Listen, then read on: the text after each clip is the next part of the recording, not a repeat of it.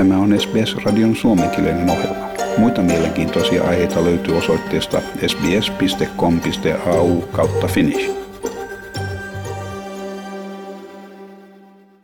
Kolmissa kymmenissä olevalla mieshenkilöllä todettiin apina rokko hänen palattuaan Australiaan Britanniasta. Hänellä oli lieviä oireita ennen saapumistaan Melbourneen toukokuun 16. päivänä ja hän kääntyi lähes heti lääkärin puoleen. Yleislääkäri lähetti hänet kokeeseen, mikä antoi positiivisen tuloksen ja nyt hän on eristettynä sairaalassa. Victorian johtava lääkintäviranomainen professori Beth Sutton sanoi, että miehen lähikontakteja selvitetään. Nämä ovat lähinnä hänen kanssamatkustajiaan lentokoneessa, jolle hän saapui Australiaan. Obviously, the GP uh, is one of them. Uh, we'll be contacting individuals who are close contacts on the flight, so really in the rows, a couple of rows in front and behind, uh, and then people who are uh, on the entire flight. We are just asking to be aware of the uh, symptoms that might occur. Toinen mahdollinen tapaus on todettu New South Walesissa. Tässä tapauksessa 40 oleva mieshenkilö oli hiljattain palannut Euroopasta. Hän koki vähäisiä oireita ja yleislääkäri totesi oireiden muistuttavan apina rokkoa.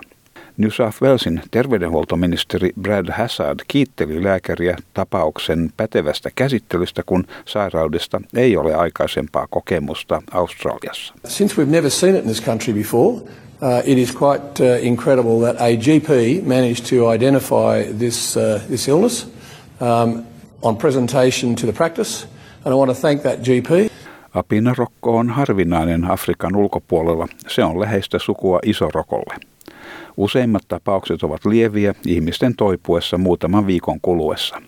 Ensimmäiset oireet ilmaantuvat viiden vuorokauden ja kolmen viikon välisenä aikana. New South Walesin johtava lääkintäviranomainen tohtori Kerry Chant kertoo oireiden alussa olevan kuumetta ja lihaskipuja sekä väsymyksen tunnetta. You can get those enlarged lymph nodes, headaches, feeling tired and lethargic, and then it can be followed by a rash one to three days longer.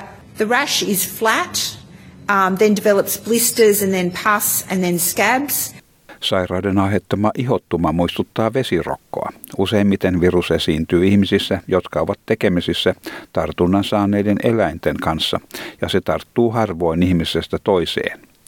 Sairaus leviää ihottumasta kosketuksen kautta. It's spread by skin to skin contact um, when the lesions are present, and also it can be spread through droplet exposure, but usually you need to have quite prolonged um, contact. Afrikan ulkopuolella havaitut tapaukset liittyvät useimmiten kansainvälisiin matkustajiin. Kansainvälisen väestön terveyden professori Jimmy Whitworth Lontoon hygienian ja trooppisen lääketieteen koulusta arvioi, että isorokon rutiini rokotusohjelman päättyminen isorokon hävityksen jälkeen saattaa vaikuttaa apinarokon yleistymiseen, koska isorokkorokotus tarjoaa ainakin osittaisen suojan apinarokkoa vastaan. It's clear that smallpox vaccine does give some cross protection against monkeypox. And giving uh, smallpox vaccination to people who uh, at high risk of being exposed to monkeypox or indeed shortly after they've got it will prevent them from getting the infection. Apinarokkotapauksia on viime aikoina vahvistettu ainakin Britanniassa, Espanjassa, Portugalissa, Italiassa, Belgiassa, Ruotsissa, Yhdysvalloissa ja Kanadassa. Epidemian puhkeaminen on saanut asiantuntijat ymmälleen ja toistaiseksi he eivät ole havainneet selkeää tartuntojen ketjua. New South Walesin yliopiston epidemiologi Raina McIntyre kertoo yhden tiedustelulinjan olevan, miten oireettomat henkilöt levittävät tartuntaa. Tällä hetkellä ei ole selitystä sille, miten niin monta tapausta on voinut ilmaantua niin monessa eri paikassa. People are speculating because they can't explain how so many cases have popped up in so many places – they're speculating there may be some asymptomatic transmission. So, doing blood tests on lots of people and checking to see if there are people who've been exposed to it but um, didn't get symptoms will um, help unpick that. Suuri osa tapauksista on havaittu homo- ja biseksuaalisten miesten joukossa. Professori Chant kehottaa miehiä, joilla on suhde muihin miehiin, tarkkailemaan minkäänlaisten epätavallisten ihottumien ilmaantumista. And to contact by phone the sexual health clinic or GP without delay if they have any concerns.